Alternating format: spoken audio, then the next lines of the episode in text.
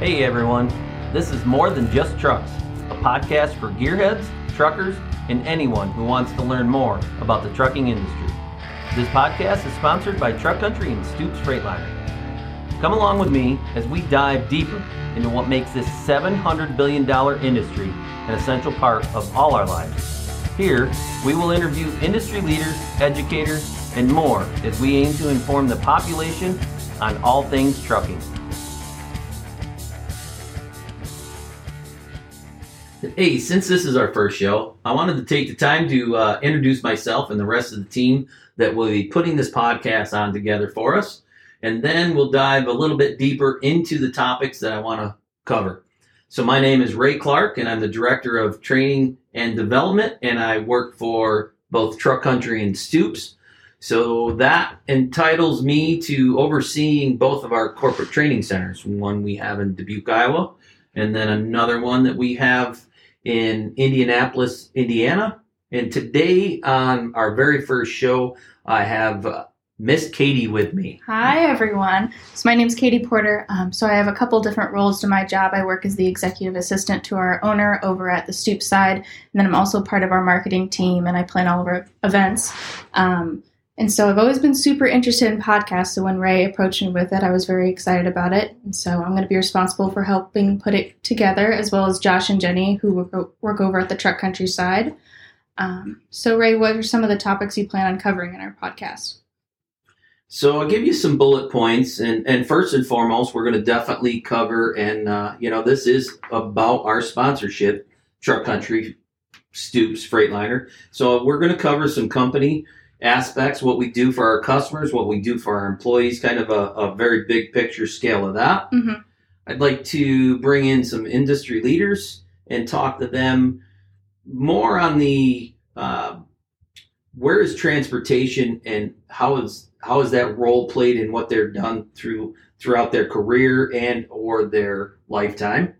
Uh, I'd also like to talk to, and this is a this is a really big one for me, is I'd like to bring in, and we're going to get some educators and some recruiters in. Mm-hmm.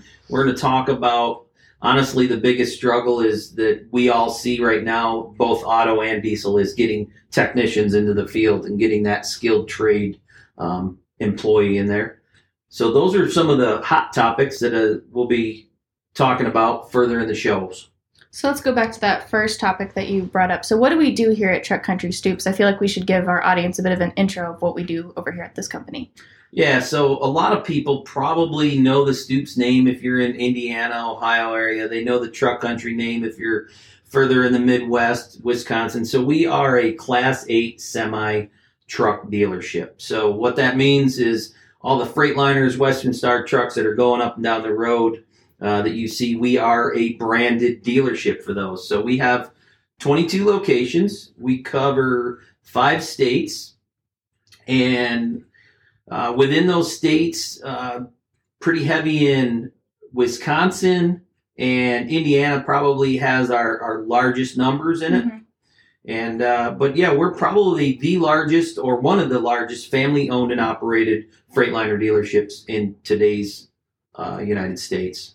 Yeah. So the other point you talked about was industry leaders. So I guess who are some of the industry leaders, um, where we work, and what do they do, and what are we going to talk about? So I've got kind of a handful selected already. When I say industry leaders, I've got guys in the sales end of it with fairly large Midwest companies, and I wanted to talk to them in, in the relationship of transportation and, and how it's related to them, all the way down to even uh, this year's biggest topic probably has been the pandemic, and how have they, how they pushed through, you know, and, and where, where is transportation? Because with the pandemic being said, that's the one, probably the one largest industry that hasn't sat still. Mm-hmm. So I uh, wanted to do that with the industry leaders.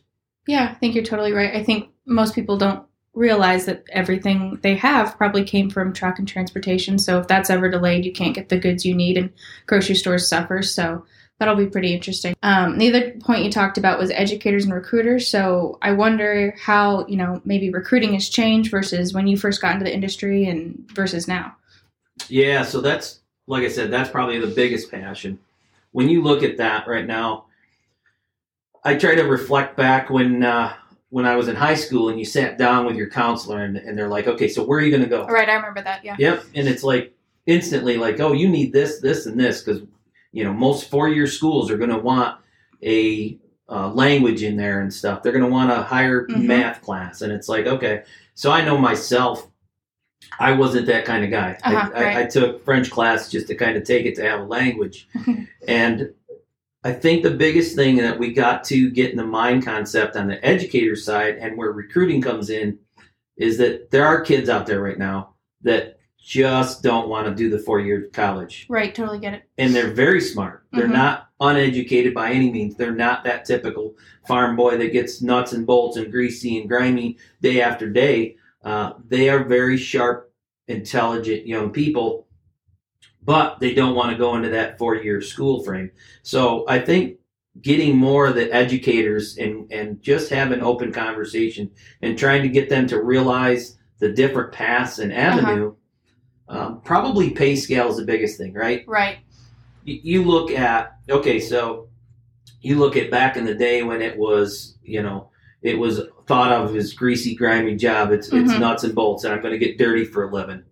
That's not such a bad thing, right? And now you look at today's technology is yes, you everybody's got to start in the bottom. They're going to get greasy, grimy. They're going to get dirty. They're going to do lube oil. As you progress, this is where the technical end and the educated side comes in, is because the trucks have changed so much. Technicians are doing light checks with just a laptop now. Mm-hmm. So you have to be computer savvy. And if you're on a computer, you're typically not getting very dirty anymore. Right. So you look at a, a good diagnostic tech five years into the into the field, and he's literally working off from a laptop ninety percent of his day, barely getting any, you know, any grease or grime on him. And he's passing jobs off to the guys that are making repairs because he's got the next diagnostic truck to look at. But uh, in the big picture, when you look at the end, the pay scale of it, a five-year career guy in this field can easily be doing fifty plus thousand dollars or more, um, even in upwards of eighty thousand. Five years after a four-year education, depending on where you land, I mean, if you look at paralegal, you can look at business aspects and different things that where you've sunk four years of your career in education in. Mm-hmm. In five years, you're still paying on your student loan. Right. That's what I was going to touch upon. So I'm fresh out of college, a year out of college, graduated high school in twenty fifteen, graduated a traditional four-year college in twenty nineteen with a degree in marketing. And so you touched upon earlier, you know, when you were in high school, you sat down with your career counselor and they're like, okay, where do you want to go? And I just remember the high school that I went to, the, the counselors were like, well, you know, you have to go to a traditional four-year school. And, you know, I don't know if, if you should go into a trade school. And they were almost kind of, I remember hearing that they would almost kind of push these kids who wanted to go into some kind of trade. Oh, we'll just go to Ivy Tech and yeah, you need to get your bachelor's. You and so the, the big joke is just like, it's so like now I'm, you know, a year out of school and I've been at this company for about a year. And I just think, well, joke's on me because I have student loans and these people that went to, you know, these trade schools and now they're working off. They don't have, they don't have near the student loans that I do. And I think we're really going to see a shift in trade schools becoming more popular and becoming technicians and stuff a lot more popular because, one, it's in demand because you had a group of all these students around my age or a little bit younger, a little bit older, and all of us went to a four-year college. And so now there's no one to work on our trucks and our semis and stuff like that. And so now the demand has totally shifted. And so I think you have to keep that in mind when recruiting for the future. And very valid point, right? You said uh, your generation or maybe even another uh, lower generation, right? Yeah, the Gen Zs. So times that by about probably three or four uh-huh. that have not had that opportunity to go to a trade school or go straight into the workforce mm-hmm. to get that skilled trade. Yeah. So it's like we, you really have to get them early. You know what I mean? You really have to kind of plant that seed early and say, you know, you know, whichever way you want to go is fine. But if, you know, you don't, you don't like sitting in a classroom and, and working on your laptop and doing, you know, math and stuff like this, maybe you can go and work with your hands. And it's just as much a valid career as getting your bachelor's degree or getting your master's degree and going on and working some kind of desk job or something like that. And, and even more so to your point, what I've seen that I think you're spot on, that you're going to see a big shift in the push for trade schools because yep. So the past couple of years moving into the training side of it, I've also had a little recruiting. I've sat in on different uh, conferences and stuff. And I have seen from Indiana to Wisconsin, governors pushing the fact to any of the workforce developments and or the, the uh, colleges or high schools, how do we get the schools back up and running with the skilled trades? So mm-hmm, the yeah. government is is trying to help support that effort of getting the trades and the skills back into the high school end of it. So yeah. very much. But yeah, that's that's probably been a, a really big push and passion for myself. Um, and it's it's cool because of you being a younger generation, you knew that you kind of were steered towards that. Hey, yeah. you, you really got to take that traditional four-year degree. And exactly to your point here, you sit back and, and kind of burdened with some student loans. Yep. That I'll be paying off for the next, I think it's like a ten-year plan or something. And I mean, all of my, my peers and stuff are kind of in the same boat. And not that I'm a super, like, uh, I'm not a handyman by any means. And I don't think I would have gone that way. But just to, I just think we need to get rid of the stigma that, oh, it's a dirty job and it's for people that aren't very smart. It's like, it's just a different career path and it's just as valid as, yep. as going to a four-year school. And one of the reasons, and, and I've, I've kind of tried to reflect back of why do we, why do we not have that skilled trades in high schools, right? Mm-hmm. So you look back and, and it's the curriculum, right? It, it's the curriculum. I think it's the the overall change of, uh, and I don't want to I don't want to tag it as generation, but the overall change in mentality of people in in the co- the country itself, right? So back in my day, my mother didn't typically work. My dad was the kind of the breadwinner, mm-hmm. but also on that same aspect though is Your your mom and or dad typically did more with you around the house. There wasn't a computer to, to jump on. There's mm-hmm. no phones. Or, so when it came to, hey, I got to do an oil change, it was grab your kid. You went out to the garage. Yeah. You did the oil change with yeah. him. Hey, even if you're my daughter, I'm going to teach you how to change a spare tire in case you ever get, you're never going to yeah, be see, stuck. I have no idea how to do that. No idea. Right? Yeah. And now you look at it, you have both parents that have to work. Yep. Both they they both have to go and, and bring an income in, and some of it more so to survive than others. Um, but I think the hustle and bustle is, is changed everybody's mentality of, hey, you know what? I can go down to Quick Lube or Jiffy Lube right. and get my oil change for twenty-nine ninety-nine. And, and exactly. I can do it while I wait. I don't I don't have to do anything. And, oh, guess what? They can do my breaks too. Yeah.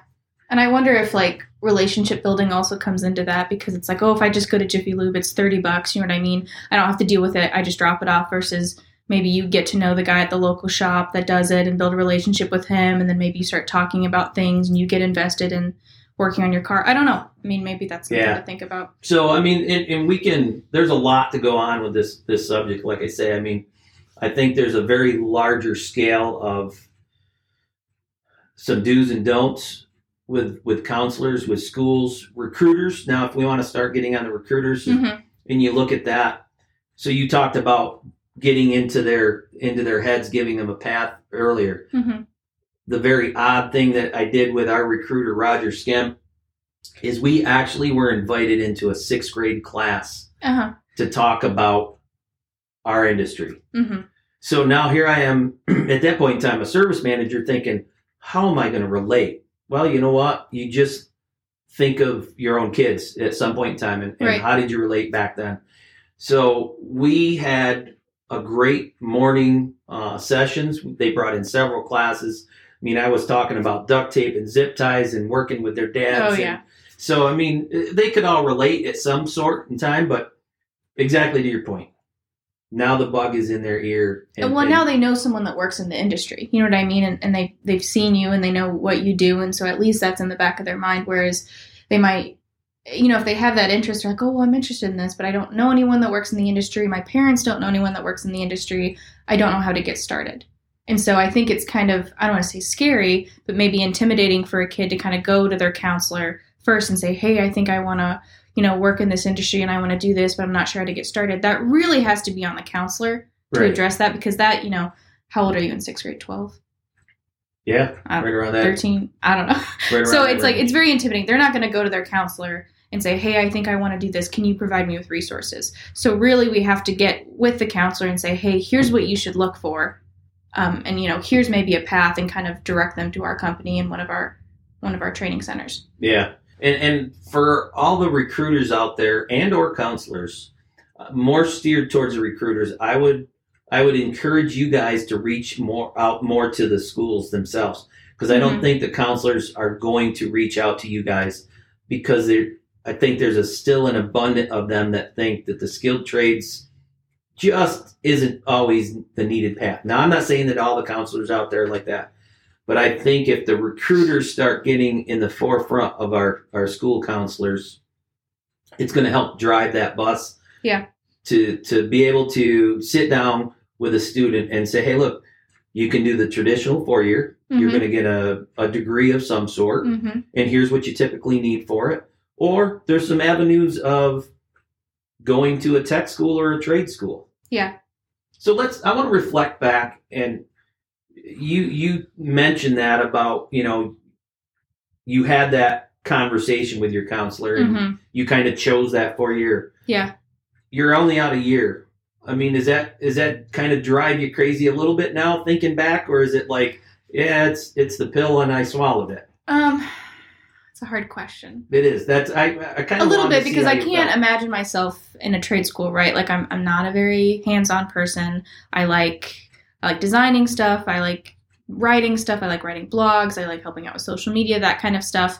But it's just more the stigma, I think, that bothers me so much. It's like I definitely went to school with kids that were forced into going to a community college, which there's nothing wrong with community college, but don't waste your time, you know what I mean, just to get a bachelor's degree, just to say you have one. Um, so it does drive me kind of nuts. Um, yeah, I don't know.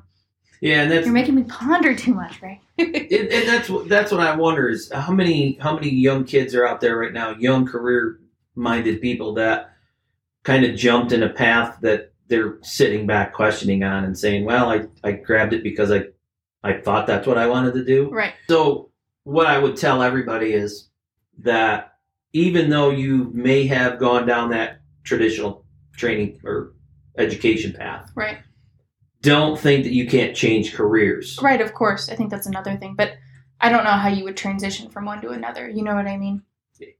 Right. You got to find the one that fits you. Right. You know, there's a lot of people out there. Uh, I use this as an example when I when I visit schools. I talk about a gamer mm-hmm. and, and how many things are going on when, when you're sitting down. You know, I don't by any means try to single anybody out, but when you're you're that gamer, you're sitting down, you got four or five things going on on a screen at once, mm-hmm. and you're typically multitasking in your head, in your brain, and playing the game. So I relate that back to a, a technician that's got a diagnostic screen up in front of him. Right.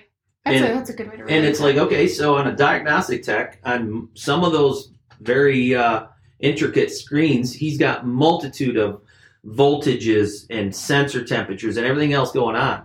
So that tech has to not only do math in his head mm-hmm. pretty quickly, but he's got to pay attention to God knows how many different sensors and settings uh-huh. and, and diagnose that truck by looking at that screen, or at least steer him in the right direction. Yeah. So you have to be a great multitasker. You probably also have to be able to prioritize things. You know what I mean? Well, this has to get done before I do this, before I do this. Yeah. So that's something to think about too. And so maybe just being able to get those kids and, and have them realize, you know, characteristics that they have that would put them in the kind of career path that we want to is good. Exactly. And that's my point is yeah, I don't know you, how to you don't that. have to be that, you don't have to be that nuts and bolts kind of gearhead guy all the time yeah. to be a diesel technician anymore. Yeah. And there's, there's multiple jobs you can do in the industry yep. and whatnot. Yeah. So why did you see the need to start the podcast? So the cool thing for me was I was recently this year, months back here, not too long ago, invited to a uh, twenty twenty Tech Mission Comps podcast with Jay Ganen from Find a Wrench and mm-hmm. Wrenchway.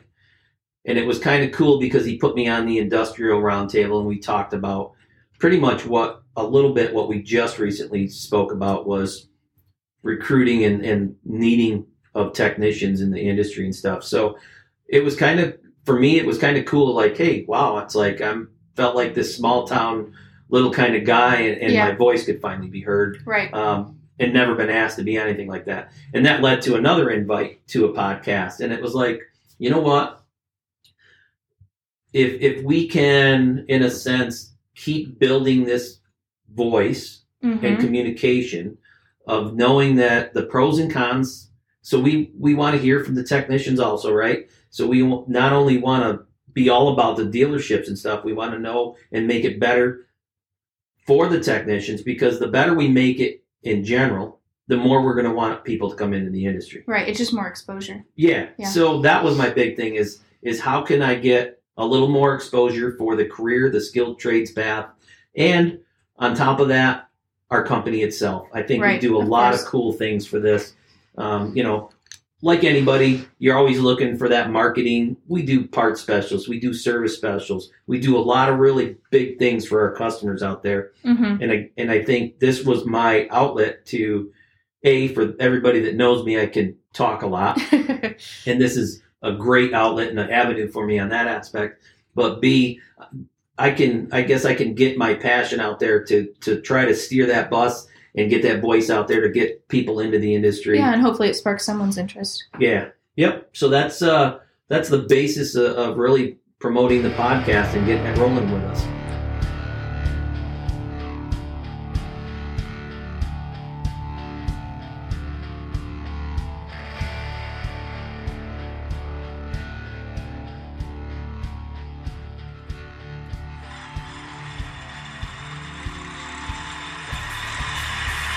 Bye.